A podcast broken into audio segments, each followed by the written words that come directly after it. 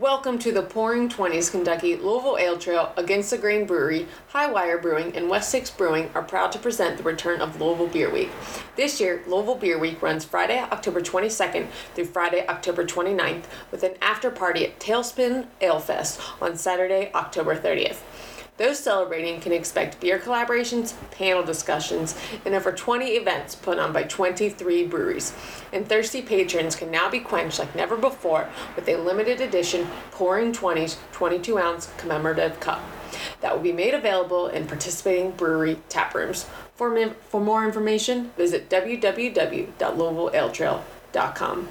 Beer. Hey, all you cool cream ales and kolsch's. Welcome to another episode of Boys Are From Martin, a women and beer podcast. On this episode, I am joined with the fabulous Julia Herz of Herz Muses and Gray for Good. Um, you know, Julia, she's done a lot of things in beer, and we talked about all those things. Um, but before we get to that interview with Julia, a beer that I had this week that I really enjoyed, I'm actually drinking right now. It's called Kalima. It's a coffee cream ale out of Esoteric Brewery in Cincinnati, Ohio. Esoteric is the only minority owned brewery in Cincinnati, and I was up there for um, their women in beer panel. They had part of their anniversary, so I had to pick up their very infamous uh, Kalima coffee cream ale, and it literally tastes like cold brew in coffee form, and it is absolutely fantastic. So if you ever get a chance to, to try some of their beer, uh, definitely do it and check out the Kalima. Um, again, guys, you know I've been pretty busy, so I haven't been following anything in beer too too too much. So the only thing is I continue to uh, want to talk about is you know just stuff going on with everything that came out because of uh, Brienne Allen's slash Rat Magnets Instagram. It's something that is still being talked about with different breweries and ones that have been listed. Um, check out the Brave Noise beer collaboration. Keep following Women of the Bevolution with Ash Elliott. Um, just don't stop continuing to grow and learn and educate yourself. Um, and especially on breweries who have been named, had had serious allegations named against them and are still kind of doing nothing. So, this isn't an issue that's gone away, and I'm going to keep bringing up every podcast so that I keep it relevant and I keep it relevant with my listeners. As always, guys, thank you so much for listening and enjoy the podcast with Julia. Hello, everybody. I'm jo- joined with Julia Herz of of Herz Muses and a bunch of other things that we'll get into. Julia, how are you doing this Monday afternoon? Hi, Kinsey. I'm doing very well. Super psyched to spend some time and thanks for having me. Yeah, Julie and I have been trying to record a podcast for probably about two and a half months now. I contacted her before I kind of did my hiatus and um, things got a little crazy for me. So we're finally able to connect and sit down and have a um, have a great conversation. She has joined me from her her mobile office, which is her car. So if you hear anything crazy in the background, some sirens, it's probably not you. It's um it's the podcast. so we'll kind of go ahead and, and I like to kind of start from the beginning with people's careers. You um you're you're living in Colorado right now. You're in are you in Boulder area or Boulder? I'm I'm sitting in Boulder right now because I just had a meeting in Boulder. Uh, my home is north of Boulder in Lyons, Colorado, where the original Oskar Blues Brewery started, and uh, it's kind of in the foothills of the Rocky Mountains. But so you graduated with a degree in broadcast journalism from the University of South Florida um, in Tampa, and you after that you began your career working behind the scenes at CNN, doing kind of political work, if if that might be the right thing to say. So, you know, I guess my first question is how did you get from doing that to working in beer? Like where was where did that switch happen? Because I would say I would assume most people know you about your work with with with craft beer and with beer than they do maybe your your political side. Um yeah, I essentially um it's a great question because beer's always been a passion of mine. And I homebrewed a batch of Scottish ale. My joke is, is we added way too much corn sugar, but still rocked. And that was in my young 20s when I was in college. Um, but when I was in college, I really was looking to get into media, right? I wanted to be a, a, a, field reporter, maybe eventually a news anchor, and work my way through the ranks on local affiliate television, maybe even to national.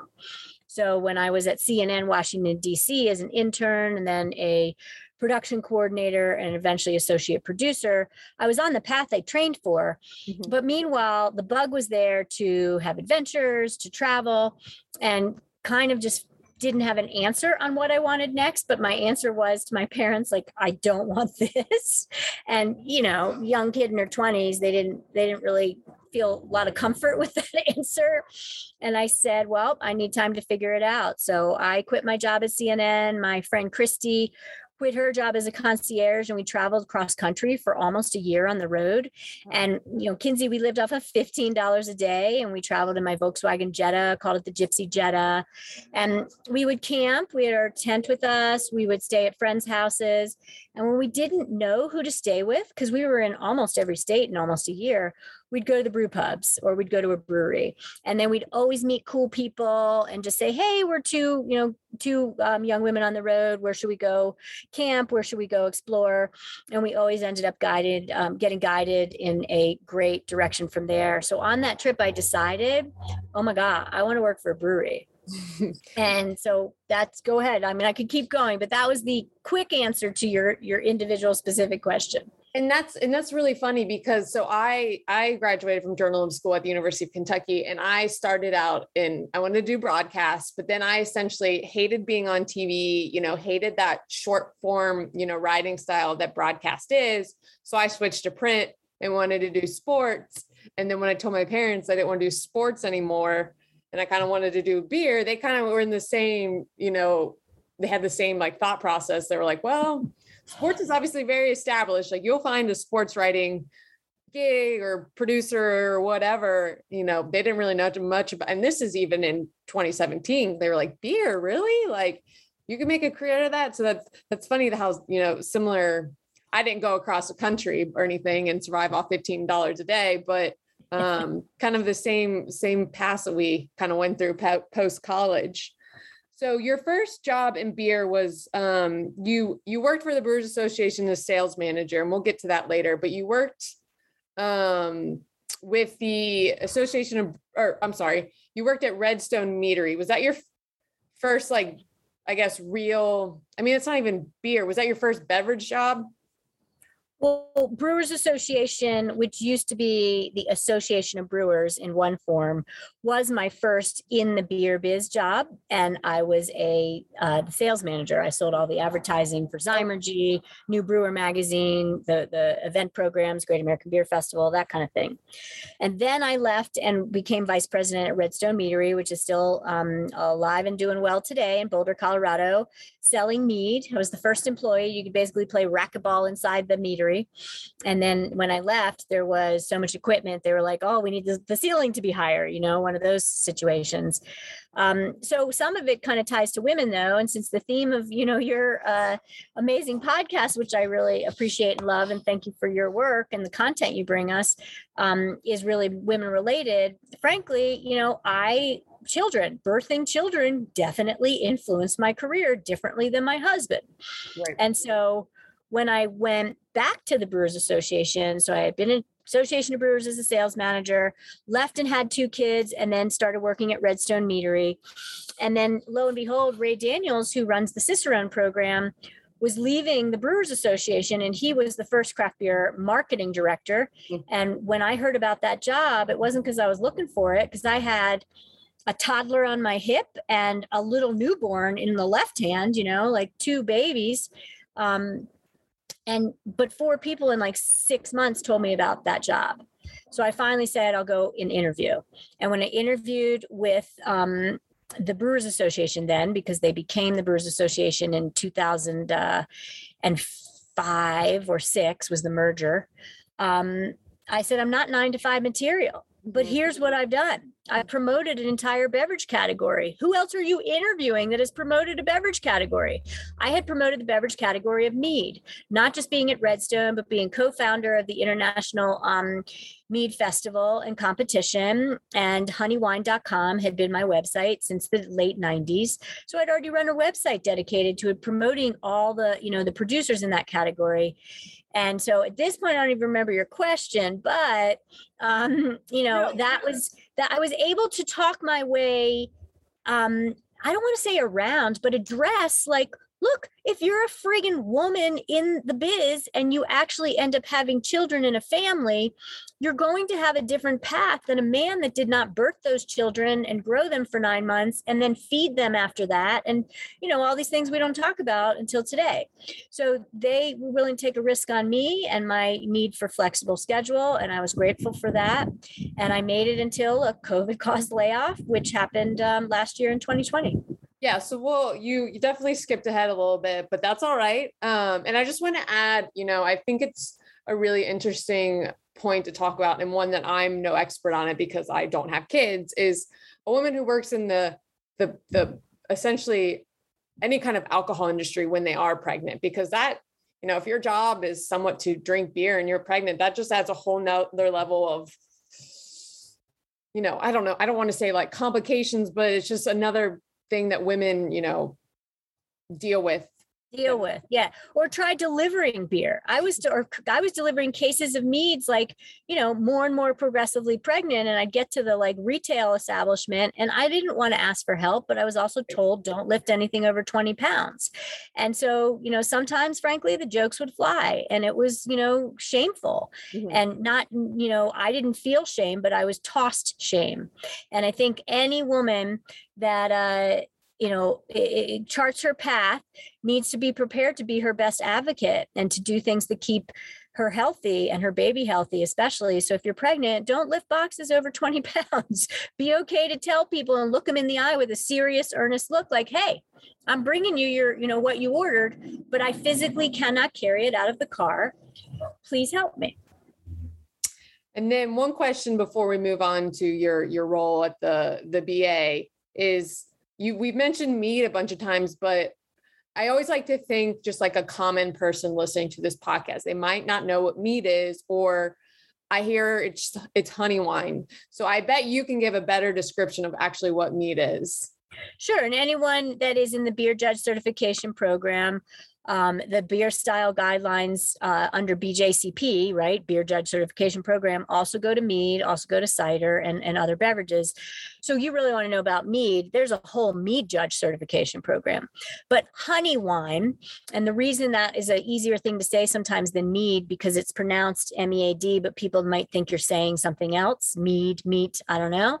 So honey wine is fermented honey um, to the level of a, of an alcohol beverage, and uh, it's an incredible beverage category that's emerging and simmering and, and maybe going to grow even more than cider one day. But I, I, love mead, but I always, frankly, out of the gate started homebrewing first. And in my education, I definitely, as a um, became a certified beer judge first, uh, although, although I happened to work at a meadery producing mead. Yeah, we actually have a local meadery here just outside of Louisville, which is um, very cool to be able to say that. And, and they make some incredible stuff. So after Redstone, you mentioned this, you started working for the Brewers Association as the craft beer program director. Um, you know, you know, that's a kind of a broad title. What was your day to day like? What did that title explain what that title meant? Um, I mean, you can go to my website, herzmuses.com, and see my body of work, which I'm very proud to have uh, grown and matured and contributed to over, over the years. Uh, and the essential role was grow demand for craft beer and be a voice for craft brewers and help elevate the beverage of beer because when i came in in 2007 we were still fighting to have people you know pour beer in a glass right um, fighting to have people think and know and be aware that beer was more than just kind of mass produced American lager. And that certainly that that war has been won yeah. um, it, where it matters, right? So I'll still drink a beer out of a red cup at a tailgate if you hand it to me. I'm no snob. Um, but we needed that to happen because when I came in in 2007, there were 1,450 breweries in the United States. And then, um, you know, as of last year, when my layoff happened in, in June of 2020, uh, there were 8,000, almost almost 9,000 breweries. So you really did have to elevate the beverage of beer and, and get, you know, craft brewers on the map. Um, and I'm proud to have helped contribute to that entire community that now is uh, so many breweries strong. And I think one of your most lasting impacts is you've created you created the independent craft um, brewer supporter seal, which is I usually I'm like looking around like I have a beer next to me. Is that little indie beer bottle uh, image you see on a lot of cans or stickers on brewery doors. Um, you also came up with American Craft Beer Week, which I believe is in February. October? Uh, May, and I that torch was passed to me. I definitely okay. was, I was a lead architect behind so many of those, and some of them I started from scratch from my own head, and you know, with the team that that uh, I got to support, like Small Brewery Sunday. Yeah, uh, Small Brewery and Sunday, and then Independent Beer Run Day as well. Yeah. So lead, yeah, lead architect behind that as well, with you know amazing minds, uh, really thinking all together of what what's going to help um, give craft brewers something to really leverage and grow them, you know, their awareness and demand. So yep, those are those are some of those things. Yeah, those are. I mean, those are holiday. Obviously, I work in in the beer world and for an independent brewery and those are breweries you know or those are holidays i guess holidays beer holidays that I've come to really know. And you see a lot of breweries plan and organize big events around that. So, um, you know, it's, I know you were a part of making some of them or behind some of them, and it just shows you like, you know, how well But see, they are for breweries and people, people, um, you know, drinkers as well, especially the Independent Beer Run Day because that's on July 3rd, July around. It, yeah, around July 3rd means stock up for July 4th. Yes. Time to do a beer run. Yes. Um, and then you you mentioned it. You were you were laid off due to the COVID nineteen pandemic, which I was too, but only after three months of the job. So I mm-hmm. can't imagine, you know, 13 years of the job and then a pandemic hit. So 13, three months is a little bit easier to to understand and deal with and cope with essentially. But through that, you started your own company, Herz Muses. So talk about what that is and why you felt it was time to start your own business company? I love it. Great opportunity um, to share what one goes through when you don't have a plan. and none of us planned for COVID. Um, and I certainly didn't plan to to leave my my beloved job of of representing craft breweries in the U.S. Uh, so when it happened, um, and you know, Brewers Association laid off close to forty percent of its workforce. Uh, I was in a state of grief and shock, and just traveled.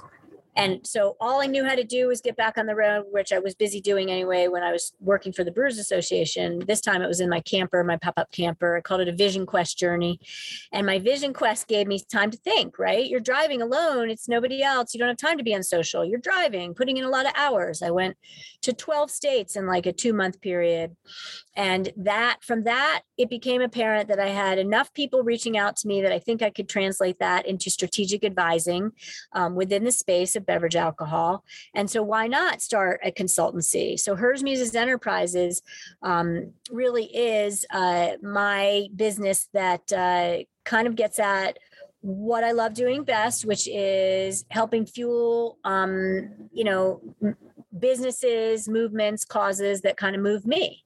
And then also professional speaking is a part of it. And then under that umbrella of um, the, the causes, I also allowed myself to showcase and grow, and it's still active today, a passion project called Gray for Good for All Womanhood.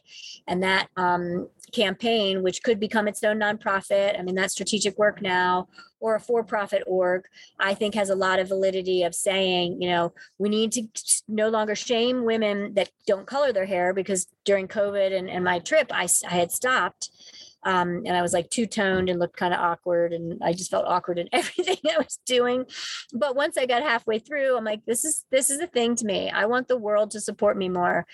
So it's encouraging women um, and celebrating uh, those that don't color, and then it's also looking at taking the 20 billion dollars a year that we estimate is spent by U.S. women on coloring their gray hair and shifting it to women and girls causes, because women and girls causes in the United States, if you calculate all the charitable orgs, only get 1.6% of overall charitable giving. Yeah, I, I remember when you you you know started talking about your Gray for Good um, campaign, and it's when you talked about all the money that is spent on coloring your hair and how you're using that to give back. It's such a I don't know. I was in awe because it's nothing you really think about. And then your guys are obviously you're you're being gray for a good cause, and I just love that because you know I'm I'm 26 and I dye my hair and I'm like, thankfully I'm not I'm not going gray just quite yet, but it's just like it's it's an incredible thing as women to be, you know, for self, um, you know, I'm blanking on a words, you know, how they look and, you know, feel, and it's, it's a confidence thing. So I know you've got some really amazing names, um, part of it. And, um, I just, I just love that cause. It's so different and unique. And, um, yeah, I can't say enough great things about it. Um, part, you, you mentioned you do like, um, business consultation, a part of Herz, uh, muses, Herz Muses. Um, talk about some of the brands that you've worked with and some specific examples that you've helped uh, them with. Awesome. Uh, right now, I'm on the uh, um, board of directors for Left Hand Brewing Company in Longmont, Colorado.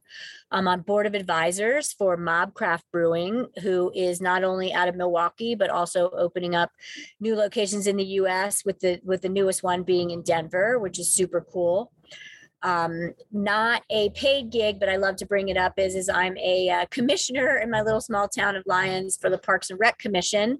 And example there that I, you know, we we created beer holidays, right? And that engages the base.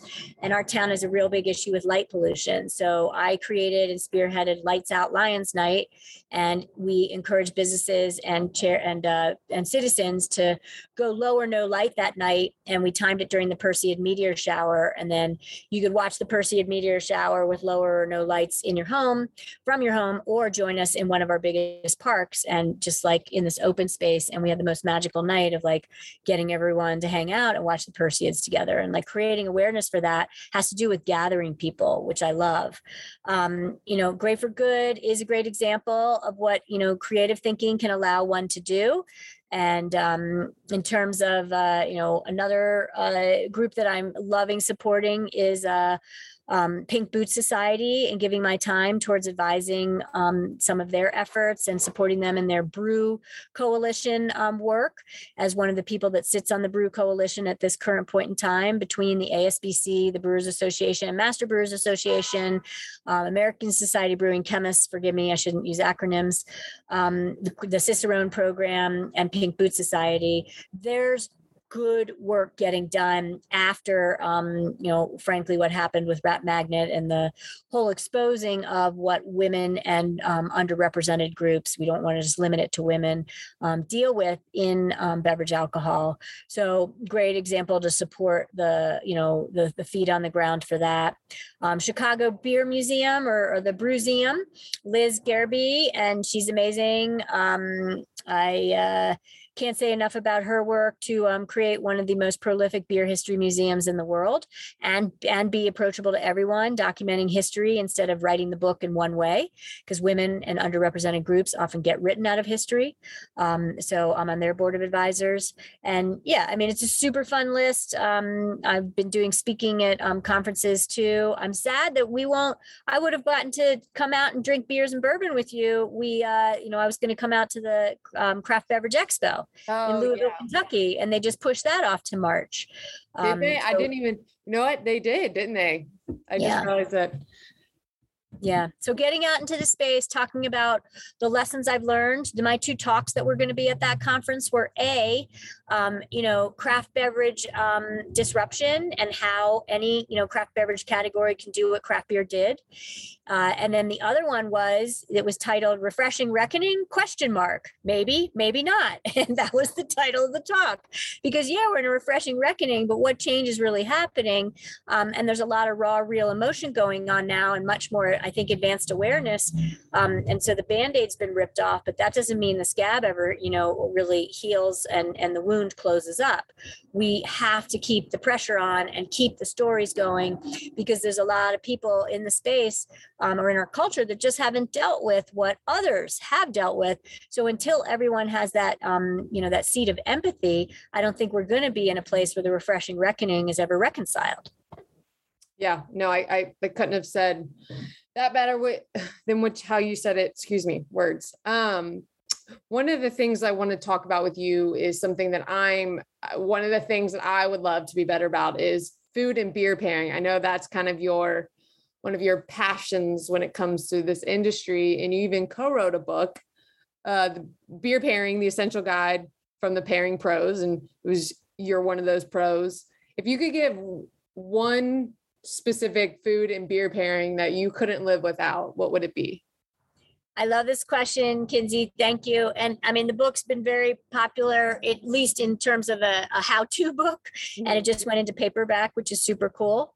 Um, my uh, suggested pairing to you would be American IPA and fettuccine alfredo Ooh. with um, freshly sprinkled um, pars- parsley, rosemary, and thyme on top of that fettuccine and then those herbs are going to really sink into the American hops. And an IPA is bold and and you know um, robust enough to stand up to the true, you know, rich, um, uh, heavy nature of a fettuccine alfredo with the parmesan and the cream, right? Um, and then you're going to also get some uh, umami from that parmesan, and the uh, the beer itself is going to serve as a really the malt in the beer, the pale ale malts and crystal malts or whatever's in that IPA is going to serve to bring those noodles to an even more flavorful place. I think my stomach just grabbed listening to you talk about that. One of the things, so so I'm a vegetarian. One of the things that I've seen recently is an emphasis on beer and vegan food pairing, which I think I think that's very important because obviously with, you know, I think climate change and an emphasis on health, a lot of like beer drinkers are switching to a plant-based diet and I love to see that we're we're noticing that and you know, hey, you know, here's a a, a beer and like a burger, a beer and chicken or even fish. Let's let's reach out to the people who don't eat that. And um, I know Jen Blair is kind of one of the people who are kind of spearheading that campaign. So I'm excited to see some more beer and vegan food pairings.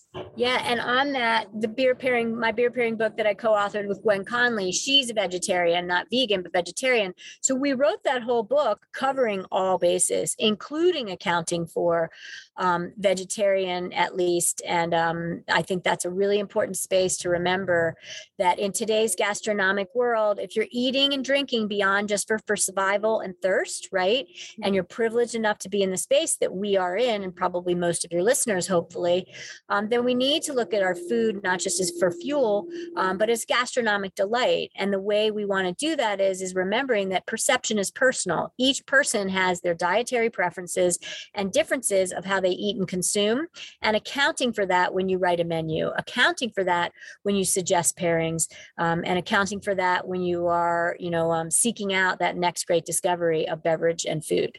Yeah, because there's a lot of times I see, you know, restaurants, whatever, having a, a beer and food pairing, and I'm always super interested in doing it to learn more. But then I can't go because it's a very meat based diet and they usually don't have an option for a vegetarian dish so as someone who who's trying to learn more about food food and beer it's it's nice to see that they're you know reaching out to other um, diets and then I know you mentioned your favorite beer and food pairing. What's one that people wouldn't think are good together? Oh, it's one, it's in the beer pairing book, and we had to file our chapters. Um, and one of the chapters was based on uh, a pairing description that we really intimately could describe and take people through. And with Flanders Red, I mean, I love um, a Flanders Red and so many of the great you know commercial examples out there both domestically made and imported um, but i was like at the end of the day i don't want to just go with a belgian dish because it's more of an american audience that's probably going to read the bear pairing book um, so flanders red and uh, um, lentil soup mm, is okay. a home run really? pairing home run. And I wish I've I've even done, you know, interviews or podcasts where like they're like, read an excerpt from your book. And I'm like, oh my God, I'm reading the Flanders Red lentil soup section because that like is poetry on in pairing motion you know?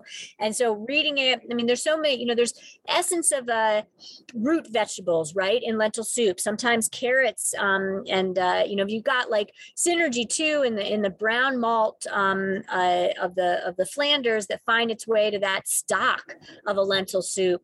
And you know lentils um have umami and so they give a richness. You've got really like that uh acetobacter vinegar um essence going from flanders Flanders red that really cuts through a lot of the richness and the and the heaviness of those beans and the umami, and you can really taste things in a more bright fashion.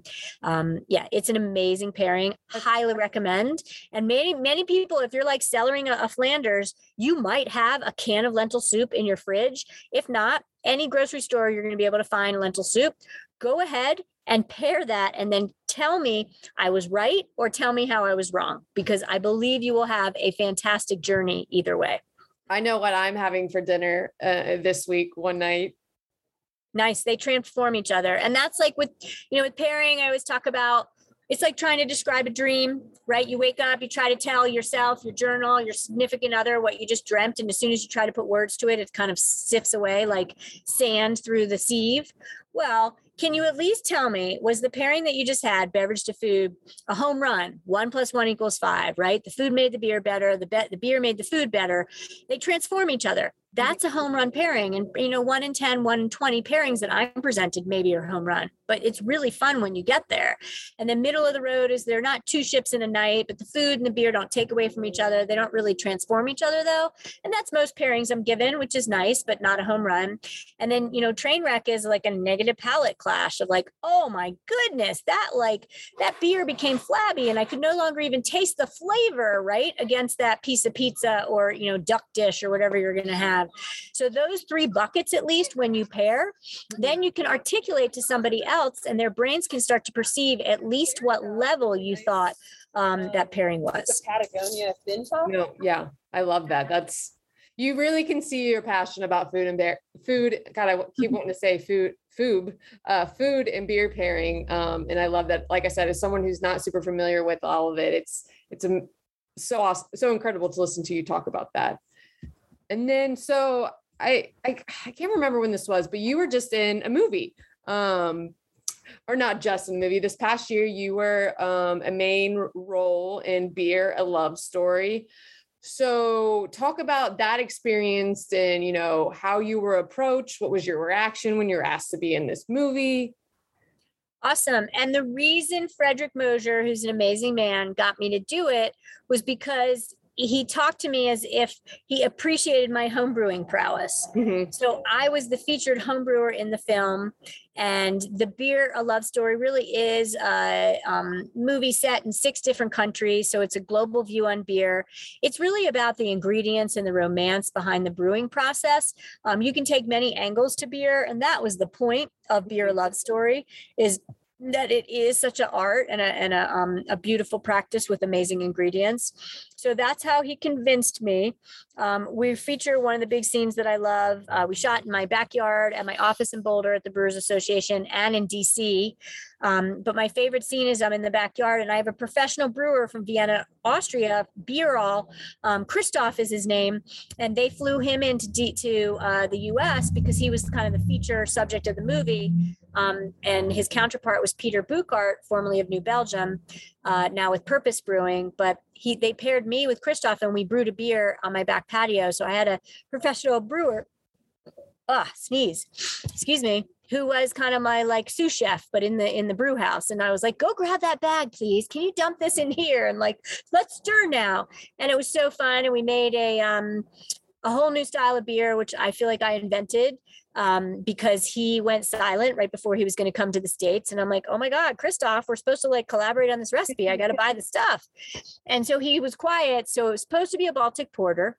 Mm-hmm. But I did not do a great job in recipe formulation. So it turned out to be more of a Baltic red. Yes. Um, and uh, I, I, we also, while filming, there were ch- choke cherries that that Mother Nature grew in my backyard. We did not plant them, literally in full bloom. So it was a choke cherry Baltic red.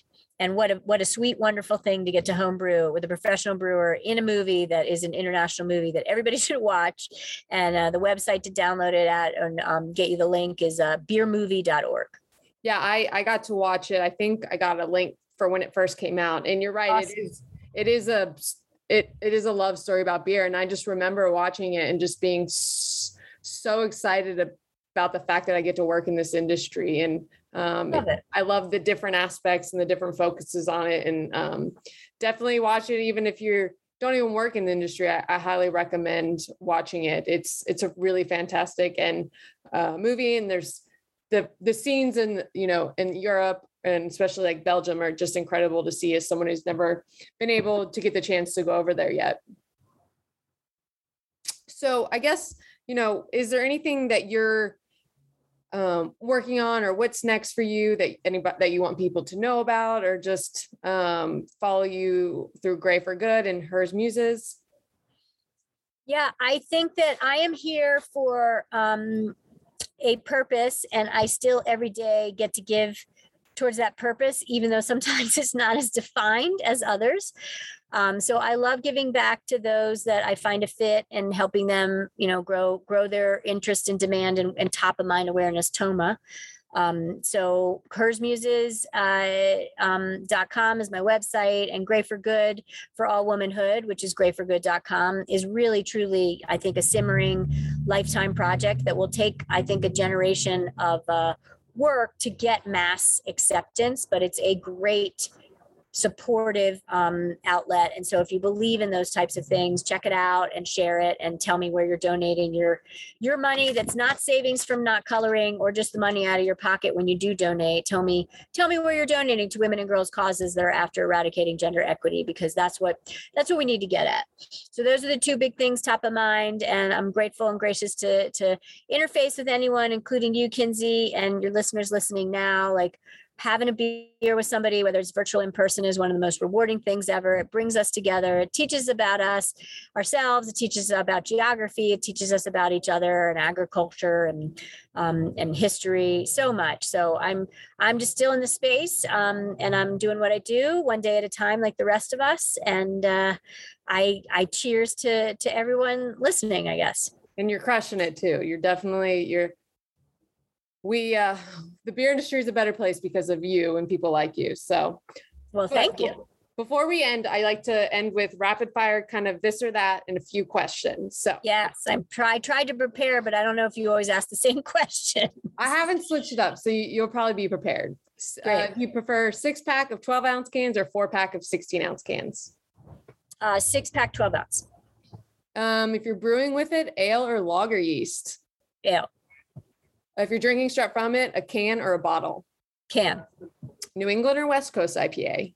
West Coast all the way, baby. Stout or porter? Porter all the way, baby. Gose or Berliner Weiss? Um, I can take either any day, but don't drink them often. That's true. Berliner Weisses give me heartburn. So, seltzer or cider? Cider. Chocolate or vanilla in your beer? Chocolate. I think I know the answer to this one. What brewery cats or brewery dogs? Dogs. Yeah, I know you got you got a sweet. Is it a boy? Yeah, uh, uh, 100% blue heeler named Bandit. Um, favorite beer city that you've been to? Uh, where I'm sitting, Boulder, Denver, Front Range area of Colorado, which is not a city, but it should be. It's own. I mean, it, Fort Collins to yeah. it's great here. So Denver, Boulder, Fort Collins. I was supposed to. I had all everything ready to come out to CBC, but with the tap room being pushed back, I had to sadly hit that cancel on all my trips. So still haven't been out there, but obviously I know I need to. It's it's on the list. It's on the short list. You let me know when. Favorite beer glass style? Triangle Teku Tulip. So it's the Teku glass that's more of like a triangle. Ooh, it's a good one. Favorite hop variety? Um, you know, I thought about this one, and my snarky answer is, is anyone that has a number because I love the experimentation going on, and you never know if it's going to stay in the market right. or whatever. So the numbered hops. so let's see, Idaho Seven. What else is there that's kind of newish that people would know about? Um, I guess that's the only one I can think of right now that still has a number because it's Idaho Seven still fairly, I guess, new in the market. That's why it has the seven. A lot of people don't know that they start out as numbers until yep. they get, you know, used a lot and popular, then they have names. Uh, yep. What's your go-to beer right now? Oh man, um, Milo from Fremont is amazing. It's brewed. It's one of their hop I, IPAs, hoppy centric brewery uh, out of the Pacific Northwest, and it's named after dogs and people that love dogs. Uh, I just um, can't drink enough of it right now. I'm such a sucker for like a dog beer. If you could go on any beer vacation right now, where would it be and why? Beer vacation would be biking in Belgium to breweries. It's a good one. Have you been to Belgium? No, but my oldest child, because I have a 16 and an 18 year old, my 18 year old just moved to France, northern France, wow. to start college, and he's 30 miles from the Belgian border. So I've got to get to Brussels and tour. And yeah, I, I have a feeling a trips troops in your very your very soon future. Totally agree. And then last question: If you could have a beer with one person, who would it be? Um, you, Kinsey. I'm thirsty right now, and I don't have a beer in my hand. Neither Stop do you. It. No, I don't. I've got still lots more to do. I'll have a beer in my hand later. I'll I'll virtually toast you. Okay. Send me a picture. Tag me. I will. Well, that was so sweet. I know there was probably that wasn't your real answer, but I'll go ahead and take it. Well, you should. And I here's what's going on in beer, right? So many established it. There's so many pioneers and, and heritage legacy people. And I'm, you know, I'm, I guess, rising to that at my age, my young age of 53. I'm not, you know, one of the main people that started this whole amazing thing. I'm riding coattails. But you, Kinsey, and your generation are you know the coattails that'll kind of really button things up and make a whole new dress or, or skirt or you know suit out of it and so what i'm loving is seeing all this new energy and all the enthusiasm and you know i, I see some gruff and i see some grumpiness and i see some curmudgeony um, and people mouth off on social more than they should because they would never talk that way to your face but i like the metaphorical checks and balance that's going on from you know this generation. So anytime kinsey i can talk to somebody that's younger than me that's leading in beer and i see you as leading in beer based on the steps you're making i am all in to interface and learn from you and have you tell me what i need to know. Well i'm an emotional person so you're gonna make me cry. Seriously thank you. I like i mean like you're saying that for me, I mean, you've kind of led the way for us women in beer. And, you know, we wouldn't be able to, do a lot, you know, have our voices or have podcasts or be journalists without, you know, you leading the way, whether through the, it was with the Brewers Association and now through Herz Muses and, you know, you're even you're great for a good campaign. So for all the people in my generation, we thank you for, you know, being those leaders. Um, so thank you but uh, gosh, you got me all choked up now. You're a little lost for words. I am. I do, I'm. I. I. I get. I. I'm. A, I get emotional. So when people, when uh, when stuff like that gets said, I. I do get a little bit of lost for words. So thank you. And if we and if we had a beer together, I would want to have what you tell me I should drink and talk me through it. Like that would be such a treat. Yeah, I'm I'm kind of an old school drinker though. I'm not like an IPA heavy fruited sour person. I like I like a this is uh i'm gonna this is really not embarrassing but it's very weird. My favorite one of my favorite styles is a brown ale so no, um, it's not weird. You are so a woman after my own heart. And um, in that vein, my favorite beer right now, which is in Denver, Hogshead Brewing, which is one of the most authentic English style breweries in the US that you can find. Um, their uh, Chinwag ESB, their their bitter, is just like off the charts amazing. And in the same vein of like a good old, you know, um, either American English or or sorry, American or English brown ale, like there's so much nuance in those style beers and they are not fancy they don't hang their hat on acidity there's no added you know wacky ingredients and they are true to form in what they deliver. And if you want to talk about you know pairing again like grilled, roasted, and smoked proteins, right? And that preparation that takes you to Maillard reaction and uh, melanoidins and development of brown malt flavors that then you can kind of marry to the brown malts in those beers, American or English brown ale or an ESB. You know, you're talking major synergy. So, yeah. I if I go to a brewery and they have a brown ale on tap, that's what I'm ordering. And thankfully, one of Hi-Wire's course year-round beers is a brown ale, and I'm awesome. probably the I'm probably the only reason that they still make it because I buy it enough or drink it enough. Love it. Love it. All right, Julia, thank you so much. Seriously, thank you so much for coming on here. It was so amazing to finally connect. I'm sure this won't be the last time we chat and or hopefully in one day we'll get to meet each other in person and have that beer. Yeah, well, minimum in March when we get back to the Craft Beverage Expo. Super excited. Um, and let me know if you come to the Colorado Front Range. Um, I give a famous golf cart tour of my little town of Lyons, Colorado, where we zip around to the distillery and then main stage brewing and Oskar Blues, and we go to the parks and we we fly along on the zip line and go by the river. So that's my favorite way to tour people through my um, my backyard. I love that. I will. I can take you to all the distilleries and and breweries here in Louisville as well. I it's I'm not a bourbon drinker, so I will be the. I can definitely be the DD. All right, we always need one of those. All right, Julia, thank you so much and have a great Monday and have a great week. Thanks for the opportunity. Be well. Keep up the great work.